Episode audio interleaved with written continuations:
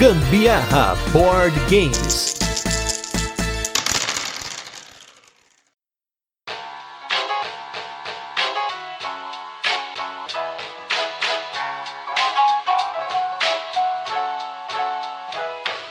Como a cantora desse podcast, a Carol, e hoje não é a introdução dela, eu vou deixar você com uma música na cabeça, daquelas que quando pega na sua cabeça, você não esquece, vai ficar aquela tranqueira na sua cabeça. Lembre-se desse versinho dos anos 90. O mapa da minha mina tá no sul, mas ela só me instiga, instiga, instiga. Eu sou o Gustavo Lopes. E eu sou a Carol Guzmão, que nunca nem ouviu essa música. e esse é mais um episódio do Gambiarra Board Games, o seu podcast sobre jogos de tabuleiro que faz parte da família de podcasts Papo de Louco. E no episódio da semana a gente vai falar de um jogo que concorreu ao Kenner Spiel de Arres, um flip and write que fazia tempo que não aparecia um jogo desse aí de escrever aqui no podcast e vai ser o primeiro jogo escolhido pelos nossos apoiadores do Catarse para aparecer aqui, que é o jogo Cartógrafos. Mas antes a gente vai para os recadinhos e os destaques da semana e logo a gente volta com a nossa resenha para apresentar o jogo, comentar como funciona e falar um pouquinho de curiosidades e experiência com ele. Começando pelos recadinhos, estamos aí no nosso primeiro mês, fechou o primeiro mês da nossa campanha lá no Catarse do Gambiarra Board Games. Queria agradecer mais uma vez todos os nossos 72 apoiadores que estão aí conosco. Todo mundo tá voltando nesse segundo mês aí, então a gente fica muito feliz de manter vocês aí entretidos com o nosso podcast. E essa semana saiu, inclusive, o primeiro podcast com os nossos apoiadores, produzido em conjunto com eles. Teve áudio da galera aí comentando sobre o Tim Gusta, Tim Carol. Foi um episódio maravilhoso, muito divertido por sinal de gravar, e que foi editado, e junto com todos os episódios agora de fevereiro, estão sendo editados pelo grandiosíssimo Fabs Fabuloso. Também aí um agradecimento imenso ao trabalho do Fabs, que tem nos ajudado imensamente, né? Agora nós temos essa edição profissional do podcast. E queria mandar um abraço para Cíntia Monteiro e Thiago Atanabe, que foram nossos apoiadores da semana. É isso aí, galera. É um negócio só decolando pro alto. Ficamos muito felizes por isso. Agradecemos a todos vocês. E bora bater a segunda meta, que depois a gente dobra essa meta e coloca outra meta. Agora nos destaques da semana, vamos com dois jogos novos, dois jogos que nós jogamos pela primeira e um deles pela segunda vez aí nas últimas semanas, começando pelo jogo que foi pra mesa duas vezes, que é o Keyforge.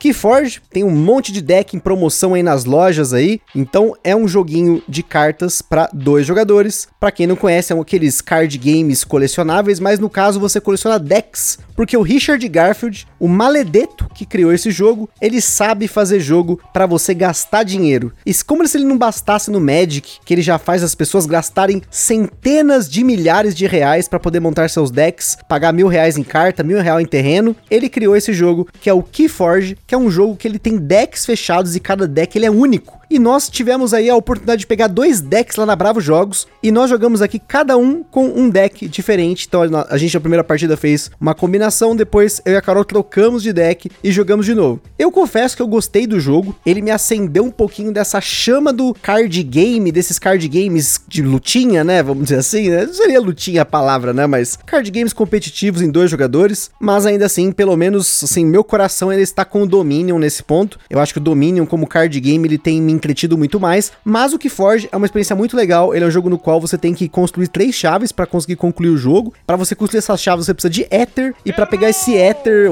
agora eu não sei se é Ether ou Amber, agora eu tô meio louco, Amber. mas é Amber. Isso. E aí você usa esse Amber usando os seus monstros, artefatos, seus efeitos, você rouba do oponente, você bloqueia o Amber do oponente, enfim. Nesse ponto achei muito legal e principalmente pelo fato de que a gente fez um Keyforge gambiarra. Como a gente não tem a caixa base do Keyforge, nós só temos dois decks, nós pegamos marcadores de outros jogos, dados lá e fizemos o nosso próprio Keyforge gambiarra e funcionou muito bem. O importante aí é saber a regra e jogar direitinho. Eu achei bem legal esse esquema aí de você ter um deck exclusivo no mundo inteiro, ele é só seu, assim como sua digital. Achei isso muito legal, incrível, inclusive. Claro que cada um dos decks às vezes pode combinar um tipo de exército ali, não sei se fala assim, Uhum. entre um deck e outro, né? Mas de qualquer forma, as combinações no geral e o nome dos seus personagens e tudo são exclusivos para você. E, inclusive o dia que a gente tava assistindo o vídeo lá de orientação, qual foi o cara que a gente assistiu? Foi no Watch It Played. Foi no Watch It Played. E aí ele tava simplesmente com um deckzinho que era de enfermeira. Eu falei: "Ah, aquele ali tinha que ser para mim". Só errou o dono, né? Errou o dono.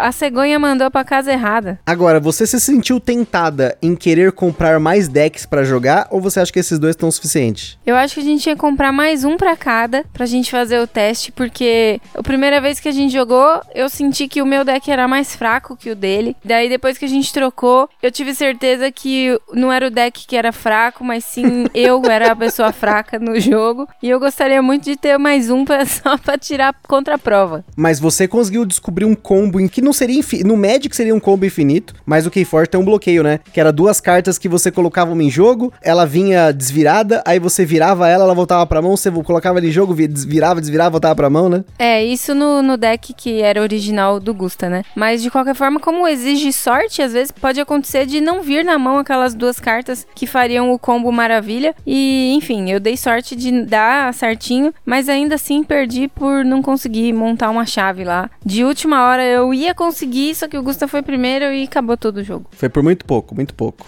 Então, quem sabe aí vamos pegar dois baralhinhos de Keyforge extras pra gente poder jogar aí, fazer diferentes combinações de, de jogo. E até uma outra coisa, né, comentando sobre o Keyforge, né? Ele tem aplicativo para você cadastrar seus decks e tem até um site que ele avalia mais ou menos os seus decks para saber se a sinergia das cartas é boa. E realmente, o meu deck tinha uma, um ponto de sinergia maior do que a Carol. Não um ponto, assim, era vários pontos, vai. Sei lá, o da Carol era 67, o meu era 78, era alguma coisa assim. Vamos ver se a gente encontra decks melhores aí comprando aleatoriamente, que é esse o problema do, desse negócio de ficar comprando aleatório, né? Vira colecionável, né? É, mas eu acho que tem que dar match entre o baralho e o jogador e o jogador e o baralho também. Verdade, com certeza. E o segundo jogo, o segundo destaque dessa semana, é um jogo que eu dei de presente para Carol. Ele também estava presente em grande parte das wishlists dos nossos apoiadores. Então até por isso que eu acabei escolhendo esse jogo, que é o jogo Mariposas da Elizabeth Hargrave, autora do Wingspan, que é outro jogo que a Carol gosta muito, um jogo no qual você tá simulando ali a migração das borboletas monarcas que saem do México, vão para os Estados Unidos, voltam, negócio assim. E você tem várias gerações de borboletas durante o jogo. Você usa cartas para mover essas borboletas no tabuleiro para pegar alguns objetivos, formar alguns objetivos para ganhar ponto e também para você criar as próximas gerações de borboletas. Eu achei muito gostosinho de jogar, um jogo bem simples, bem leve, foi super rapidinho, ele é muito bonito na mesa. Pode ser que com o tempo a gente acabe encontrando alguns caminhos assim muito óbvios durante o jogo, parecer sempre alguma coisa, ah, não, eu preciso fazer isso nessa rodada, eu preciso fazer aquilo na segunda rodada, e me incomodou um pouco o fato dos objetivos de cada cidade ficarem virados para baixo e eu não poder planejar uma rota para pegar as cartas, eu tenho que contar muito com a sorte. Imagina que com mais jogadores, os outros jogadores vão conseguir explorar mais o tabuleiro e revelar mais esses objetivos de cidade, que são combinações de cartas, né? Que você pode fazer quatro cartas para ganhar um objetivo, ou você também tem cartas ali que te dão cartas extras, você pode ganhar recursos aleatórios, tem uma série de combinações que pode aparecer na mesa, setup aleatório nesse ponto, mas ainda assim, eu acho que é um jogo que merece ver mais mesa aqui, bem gostosinho de jogar mesmo. Eu achei interessante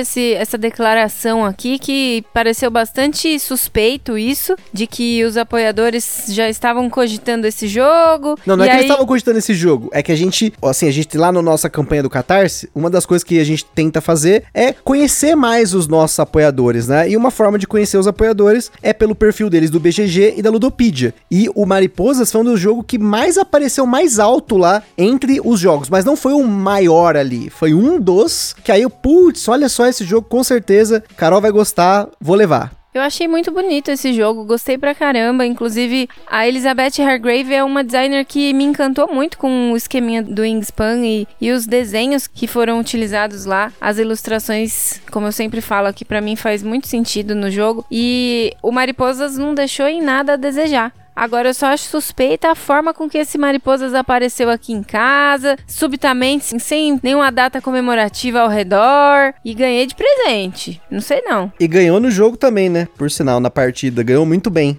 Ganhei super bem, disparadamente em frente a ele, porque o jogo é meu, tem que ganhar mesmo. Mas vai ter revanche. Vai ter revanche. Não sei se vai ser hoje, mas vai ter revanche. E agora vamos com o nosso review retrô da semana, como sempre aí. Esse é outro jogo maravilhoso, lindo, lindo. Presença de mesa absurda, que é o jogo Bonfire.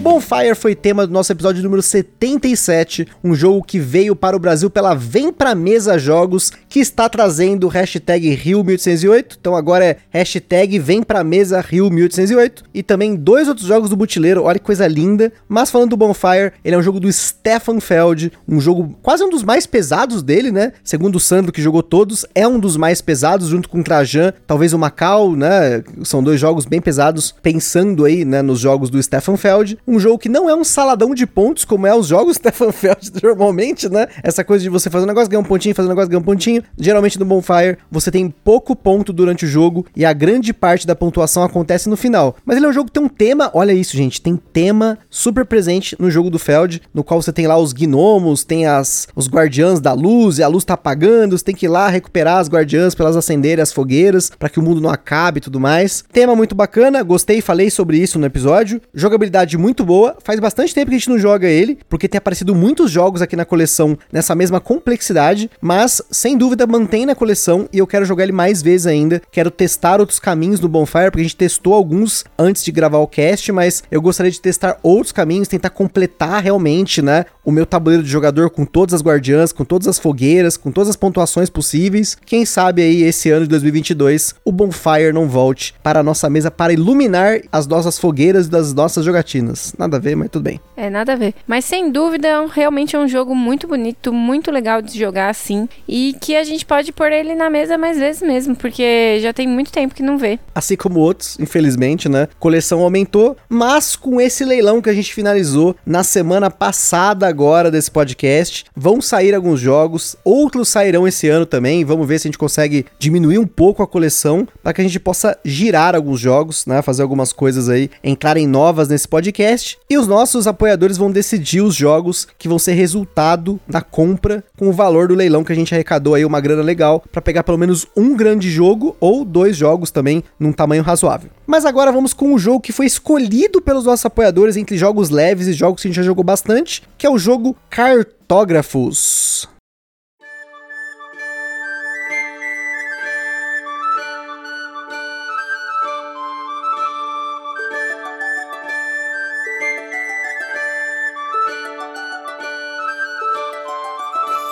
Cartógrafos é um jogo para um a quantos jogadores você quiser, desde que tenha folha suficiente. Foi lançado aqui no Brasil pela Grok, com partidas que duraram em média 45 minutos na nossa experiência. Em Cartógrafos nós temos a mecânica de escrever, afinal, ele é um flipping right, e é flip porque tem cartas que elas são abertas durante o jogo e não dados que são rolados. Tem modo solo e segundo o BGG, ele possui a mecânica de bingo. Afinal, o conceito de bingo no BGG significa que itens são selecionados aleatoriamente e cada jogador precisa usar esses itens em seu tabuleiro pessoal. Na nossa escala de complexidade, ele recebeu 2 de 10, pois a complexidade dele está em aprender as quatro pontuações da partida e se virar nos 30 com as cartas que forem saindo em cada um uma das quatro estações. Na data desse cast, você encontra o Cartógrafos numa média de 80 e poucos reais, que é um preço aceitável para jogos na mesma quantidade de componentes e tamanho de caixa, mas de qualquer maneira, o Ministério do Gambiarra Board Games adverte que os jogos de tabuleiro, como qualquer hobby, pode acender na gente aquela vontade de sair comprando tudo, mas a gente recomenda que você não compre por impulso, procura sempre aí a opinião de outros criadores de conteúdo. Para ajudar nisso, a gente coloca link de outros criadores lá no site do Papo de Louco na postagem de cada um dos casts. A gente também indica que você procure formas de alugar ou jogar o jogo de forma digital antes de sair tomando sua decisão. O Cartógrafos está disponível para jogar no Tabletopia e tem até um aplicativo pago bem bonitinho para você jogar também no seu celular. E olha só, um abraço aí pro nosso apoiador Rodrigo Moreira. É o Ministério do Gambiarra Board Games adverte e não diverte, hein? Não é para sair comprando o jogo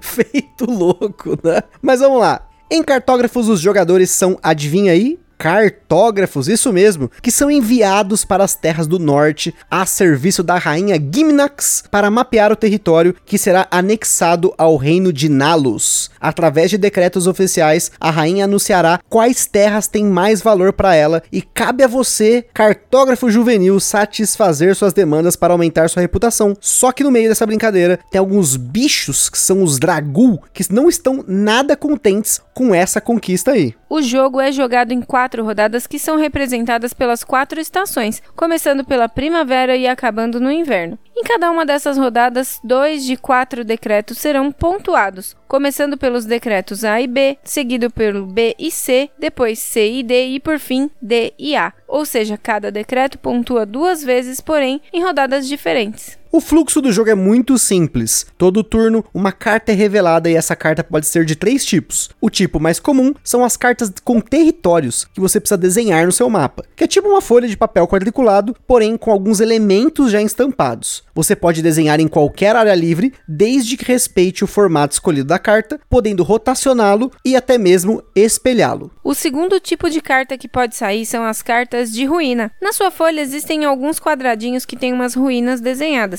Quando uma carta de ruína sai, outra carta é revelada na sequência e a forma que for revelada, você precisa desenhar com pelo menos um quadradinho sobrepondo um quadradinho de ruína no seu mapa. Além disso, sempre que você não pode desenhar uma forma no seu tabuleiro por não cumprir alguma condição ou por falta de espaço, você desenha um quadradinho um por um em qualquer lugar do seu mapa com qualquer um dos quatro tipos de terrenos do jogo. Você pode até desenhar monstro, mas não é muito bom, então a gente não recomenda. Porque, por fim, existem essas cartas de monstro, que são chamadas no jogo de cartas de cilada, que trazem um elemento de interação no jogo. Quando sai uma carta de monstro, quem desenha a forma é o jogador que está na direção que a carta exige. E esses monstros trazem um aspecto punitivo para o jogo, pois se você não cobrir os quadradinhos ortogonalmente adjacentes a eles, você perde ponto no final da estação. O jogo começa com um monstro e sempre que um monstro é revelado ele sai de jogo. Porém, em cada rodada entra mais um. Então sempre vai ter pelo menos um monstro no início de cada rodada dentro do baralho de cartas aí.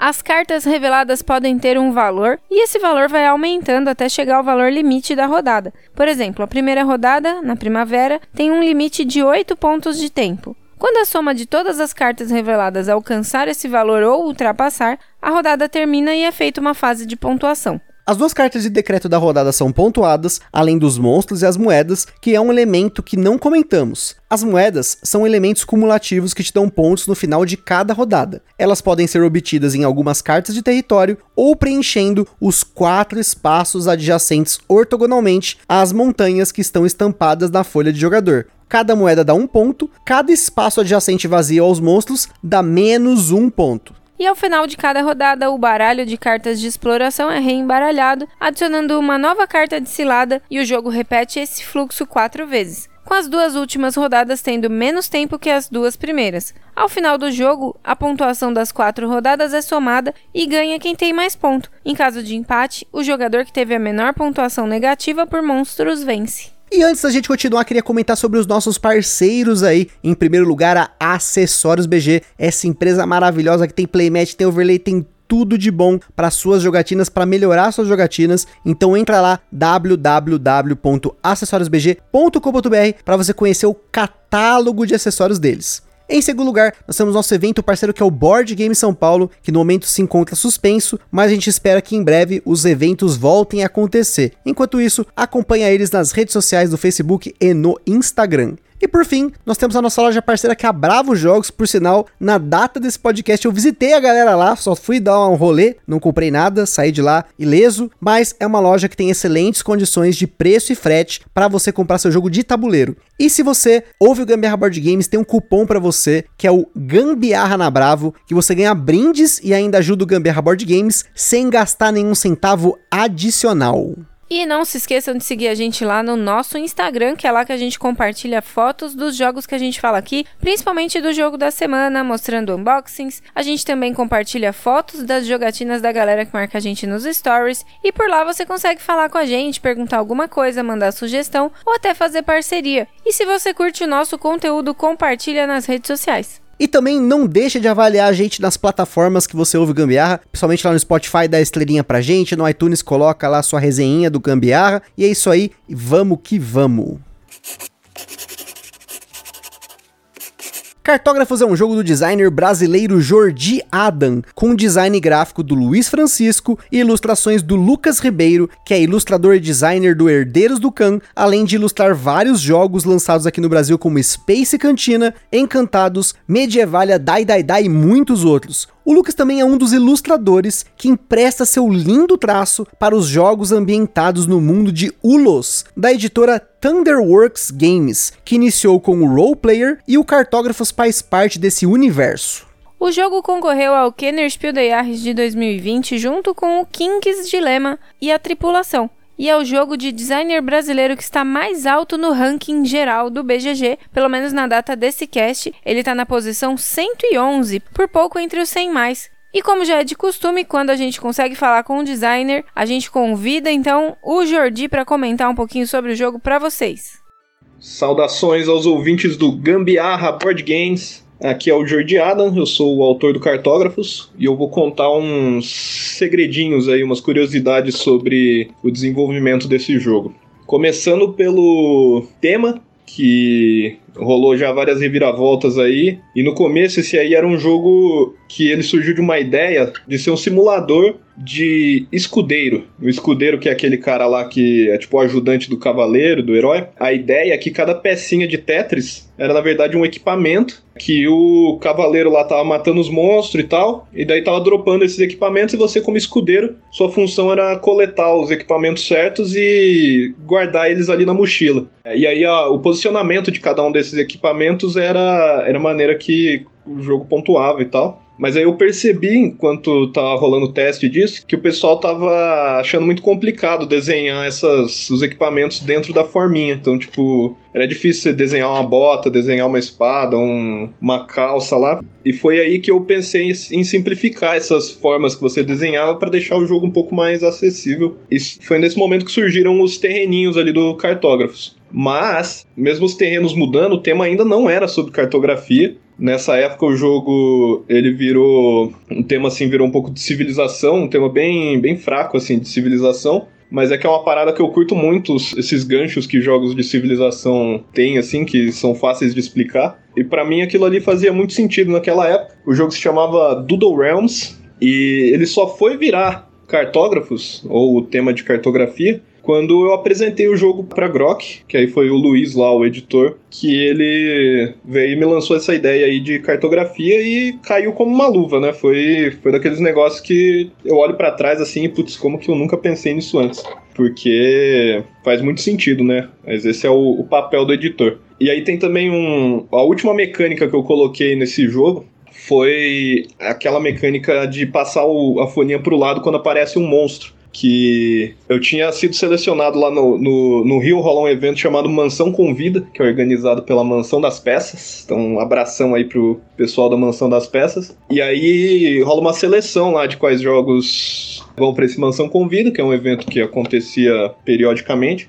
E o Cartógrafo foi um dos escolhidos. Naquela época ele se chamava Doodle Realms. E aí eu tava mega tenso, assim, porque tinha sido selecionado, mas era a primeira vez que eu ia levar, tipo, um, ia pro Rio só pra levar um jogo meu lá. Tava, tipo, será que a galera ia gostar? Tava nervosão com essa parada. E aí nessa última semana eu tava procurando, assim, tentando, porque eu sentia que tava faltando alguma coisinha ali, eu tava buscando o que, que era essa, essa coisinha que tava faltando. Já tinha monstro no jogo, mas ele funcionava de uma maneira diferente. Mas aí foi o, o bagulho que. Quando eu pensei nessa parada de passar a folhinha pro lado, pareceu uma ideia muito boa e tal. Eu lembro do dia lá que eu, eu peguei, eu fiz rapidão o protótipo, imprimi, fiz umas cartinhas lá para atualizar o, o protótipo que eu tinha. Aí, na noite da quinta-feira, eu chamei um amigo meu para ele ir lá em casa para testar isso aí comigo. A gente testou e tal, tava nervosão e, e, deu certo. Deu certo o negócio, pareceu. ficou interessante. E foi naquele momento ali que eu falei, não, acho que agora, agora o jogo tá bom. E aí na sexta-feira já eu fui pro Rio para esse evento aí, então foi uma parada assim de muito última hora e tal. O evento foi animal, Passei o final de semana inteiro lá jogando cartógrafo sem parar, fiquei sem voz até no fim do evento. E aí perceber assim como que a foi a reação da galera aquela mecânica do monstro Porque não era todo mundo que gostava, era tinha pessoal que gostava, tinha pessoal que falava que era uma interação muito agressiva e não curtia muito. Mas só de ter gerado esse papo ali e ter dado o que falar, eu senti que aquilo ali devia estar no jogo, que era o movimento certo. É isso aí. Eu espero que vocês tenham gostado dessas curiosidades. Um abração para todos. Então, olha só, vocês ouviram aí o Jordi comentar, inclusive, achei muito legal esse nome, Doodle Realms. A gente tinha um jogo que a gente jogava no celular, que era o Doodle Jump, lembra do Doodle Jump? Nossa, jogava muito, gostava pra caramba. Baixei até no tablet uma vez, e aí era muito mais difícil jogar no tablet, porque eu tinha parece que menos coordenação do que jogar no celular. Mas olha, ele não mudou muito, pelo menos da ideia, né? Porque traduzindo para o português, esse Doodle Realms seria um reinos de rabisco, né? E você acaba rabiscando o reino no final das contas através das paisagens, né? Bem bacana aí. Mas voltando aí para nossa pauta, aqui no Brasil, já que ele falou da Grok, a Grok lançou duas mini expansões para o Cartógrafos. A primeira são as perícias, que são oito cartas, sendo que apenas três ficam disponíveis por jogo, e você pode usar moedas para ativar essas habilidades uma vez por estação. A segunda são blocos e promos, sendo um bloco do jogo base extra e um bloco chamado Tábula Rasa, que ele é inteiriço em branco. Além disso, vem mais lápis de cor. É muito bom porque a gente geralmente compartilha os lápis de cor e quanto mais gente na mesa, mais tempo vai levar para você ficar compartilhando ali. E quatro cartas de ciladas novas. Fora do Brasil tem bastante coisa lançada para o jogo. Até a data desse cast foram lançados três packs de mapas que, além de um bloco completo de novos mapas, você tem a adição de cartas, seja de pontuação ou cartas que vão no baralho. Como no caso do pack 1, Nebilis Plano do Fogo, que tem cartas de vulcão. Além desses três, foram anunciados mais três packs para 2022. Esses mapas são compatíveis tanto com o Cartógrafos quanto o Cartógrafos Heróis, gente, que foi anunciado aqui no Brasil pela Grok agora para 2022 e teve até uma galera jogando esse jogo, se eu não me engano, na segunda edição de um evento que está acontecendo aqui em São Paulo na PlayEasy, que é o Joga PlayEasy. O Cartógrafos Heróis é um jogo base, porém você pode misturar componentes do Cartógrafos e do Heróis. Ele tem a mesma mecânica base do Cartógrafos, porém com novos monstros com habilidades especiais, novas cartas de pontuação, um deck novo de exploração, novos layouts de mapas, além das cartas de heróis, que é uma adição para o jogo para você combater esses monstros com poderes especiais do aí. Na campanha do Kickstarter do Cartógrafos Heróis, também teve uma edição de colecionador com todos os packs lançados até então,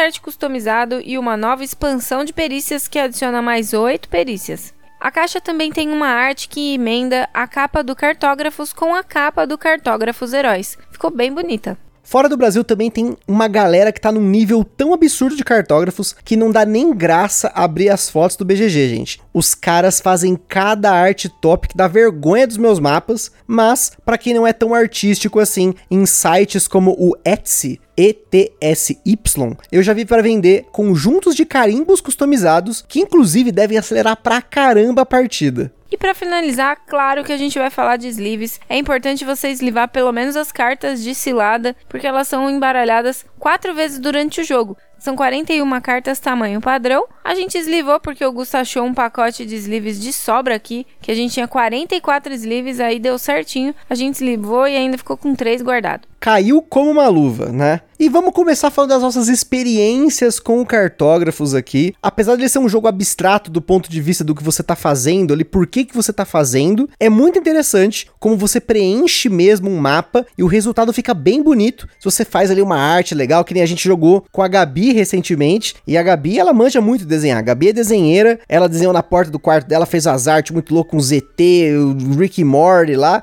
e ela já tá acostumada a fazer umas paradas artísticas. Ela fez o mapa dela, gente, ficou muito bonito. A Carol geralmente pinta os quadradinhos e eu tento, né, com a minha arte bizarra, fazer alguma coisa ali, mas não dá muito certo. A da Gabi é outro nível. Você usou os da Gabi para tirar foto pro podcast, não? Não, não, eu usei os nossos mesmo, porque aí eu tirei as fotos antes da gente jogar com ela. E como a gente não jogou na mesa aqui, geralmente a gente tira as fotos na mesa, né? Então, como tem que ser padrão, eu tiro um dia, ponho um dia as fotos lá pra vocês verem. É, porque realmente ficou bem bonito mesmo. Eu já vou logo chutando balde, só pinto quadradinho mesmo, porque a primeira vez que a gente jogou eu tentei fazer os desenhos e tudo, ficou horrível, não, não tava rolando, então eu achei que não fazia sentido nenhum eu insistir nisso. Então, só pintar já é suficiente, porque cada um dos terrenos tem a sua cor específica, os lápis eles vêm nas cores certinhas e tal, tem até dois tons de verde, se você quiser fazer as suas florestas ali, sendo florestas com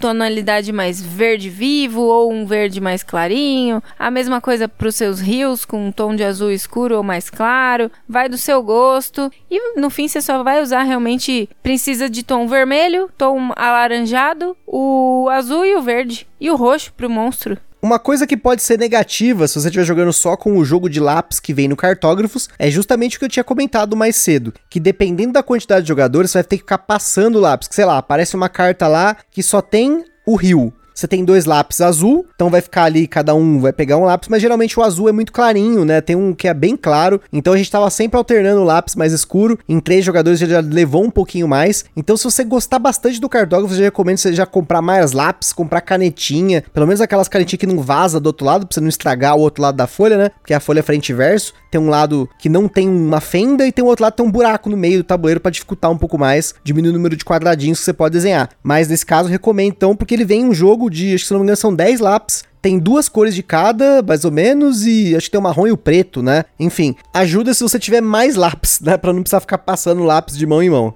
É, isso daí para mim não faz diferença esse negócio do, da tonalidade, porque como eu pinto a quadradinho inteiro, não faz diferença se vai ficar ruim de, de enxergar ali o desenho feito ou não, porque não tem desenho. Um ponto de atenção aqui é que pode variar bastante a pontuação final do jogo, dependendo das cartas que saem na partida e da posição que elas são colocadas nas quatro cartas de decreto. Tem cartas que quando sai na posição A, por exemplo, você vai pontuar muito pouco no começo do jogo e só vai pontuar essa carta muito bem no final se você você investir nela. Então é bom ficar esperto que a pontuação ela vai mudar bastante dependendo dessas combinações. É, você precisa ficar bem ligado realmente o que, que cada uma das cartas vai fazer em cada uma das estações. E outra coisa é ficar ligado que quando já passou aquela estação e ela não vai pontuar mais, não tem por que você continuar seguindo a regrinha que aquelas cartas anteriores estavam ditando pra gente, né? Que às vezes acaba se apegando e aí esquece de pontuar o que realmente faz sentido. Realmente, o importante ali é você pensar que se uma forma, um tipo de terreno, ele não vai ser pontuado, você tem que usar ele para outra coisa, como por exemplo, tentar completar os terrenos ao redor das montanhas para pegar moedinhas. E falando nas moedinhas, eu gosto geralmente invisto bastante dessas moedas. Eu sempre peso quantos pontos aquela moeda vai me dar somada até o final do jogo versus a forma que sai na carta. No geral, a conta sempre pende para moeda, exceto quando é na última rodada do jogo. Além Além disso, dependendo da forma, ainda mais se você jogar com a fenda, que é esse lado do, da folha que tem uma fenda no meio, ficar colocando formas muito grandes no começo do jogo pode dificultar oportunidades boas no final, mas também é uma forma de você bloquear os seus amiguinhos de colocarem os monstros em lugares ruins que você vai ter dificuldade depois para tampar. É verdade, porque ninguém merece esses monstros. Eu pontuava muito ruim quando eles apareciam, porque o Gusta ele consegue pegar pontos muito bons ali no meu tabuleirinho e aí eu acabava tendo dificuldade de cobrir depois as bordas desses monstros e aí por fim acabava vindo os pontos negativos no final de cada uma das estações.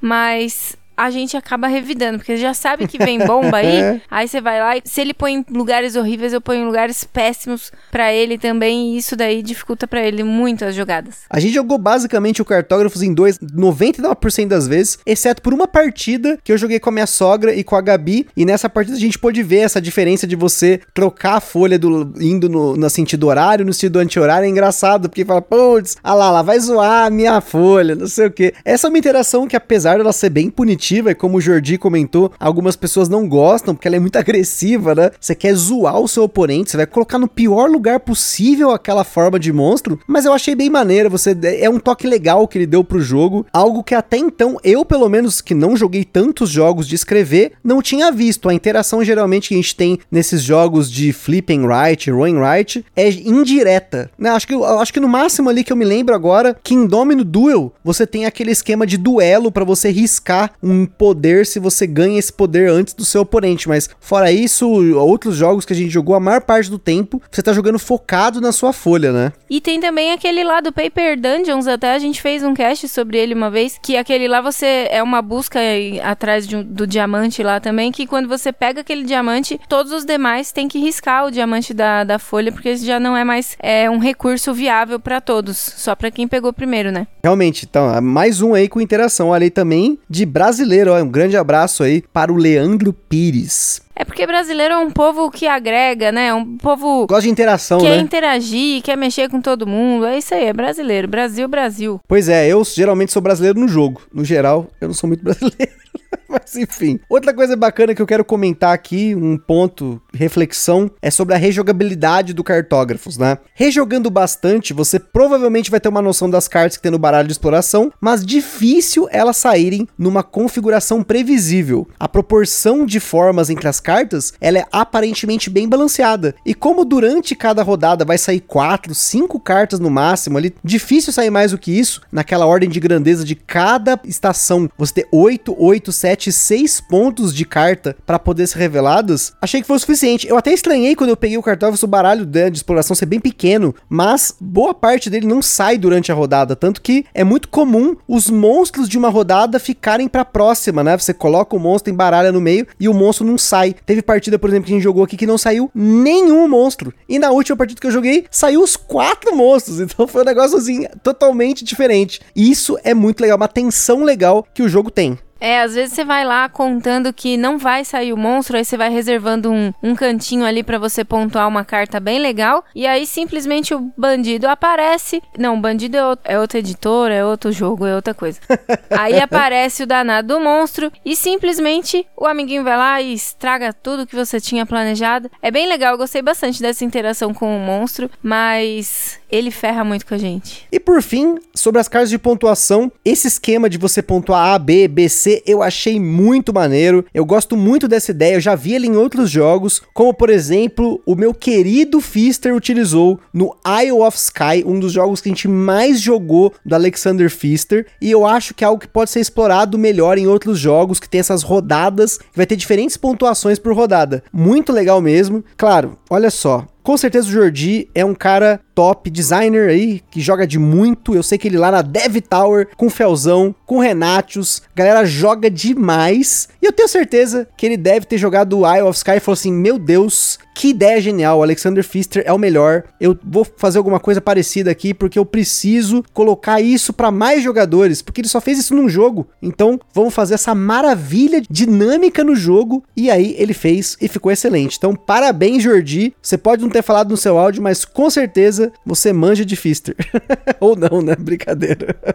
é, realmente essa mecânica é bem legal mesmo. O Eye of Sky, por exemplo, é o meu jogo. O Gusta não ganha de jeito nenhum de mim. Verdade, gente. A gente só não fez. Inclusive, ó, fica aí também a denúncia. A gente só não fez o cast do Eye of Sky. Porque, porque ele perde. Não, não, porque não tem data do reprint dele pela Paper Games. O dia que o Edu falar, Gustavo, Estou trazendo de volta essa pérola do Alexander Pfister. A gente faz o cast no dia seguinte. Então já fica aí spoiler. Os apoiadores, vocês sabem, gente, um abraço para todos vocês que estão ajudando a gente a fazer uma curadoria da nossa coleção para fazer casts para vocês, mas Alexander Pfister tem prioridade total. Então fica um abraço aí para vocês, mas Eye of Sky quando tiver vai estar tá aí no meio, mas chega de Eye of Sky, finalizando aí cartógrafos. É um jogo muito bacana de flip and write, um jogo de desenhar, você vai fazer fazer bastante coisa bacana ali. Se você tiver o seu dom artístico, você vai desenhar aquele mapa bonito. Cada jogo vai ser um mapa mais maravilhoso que o outro para você colocar nas fotos do seu Instagram, botar, olha só esse mapa que eu fui cartógrafo com meu título O Mapa do Maroto, né, de Gustaville ou de Gustaland ou Gustalópolis, que são os nomes de cidade que eu ponho Gusta na frente sem nenhuma criatividade e com certeza mereceu estar lá no Spiel. É uma pena que ele não ganhou,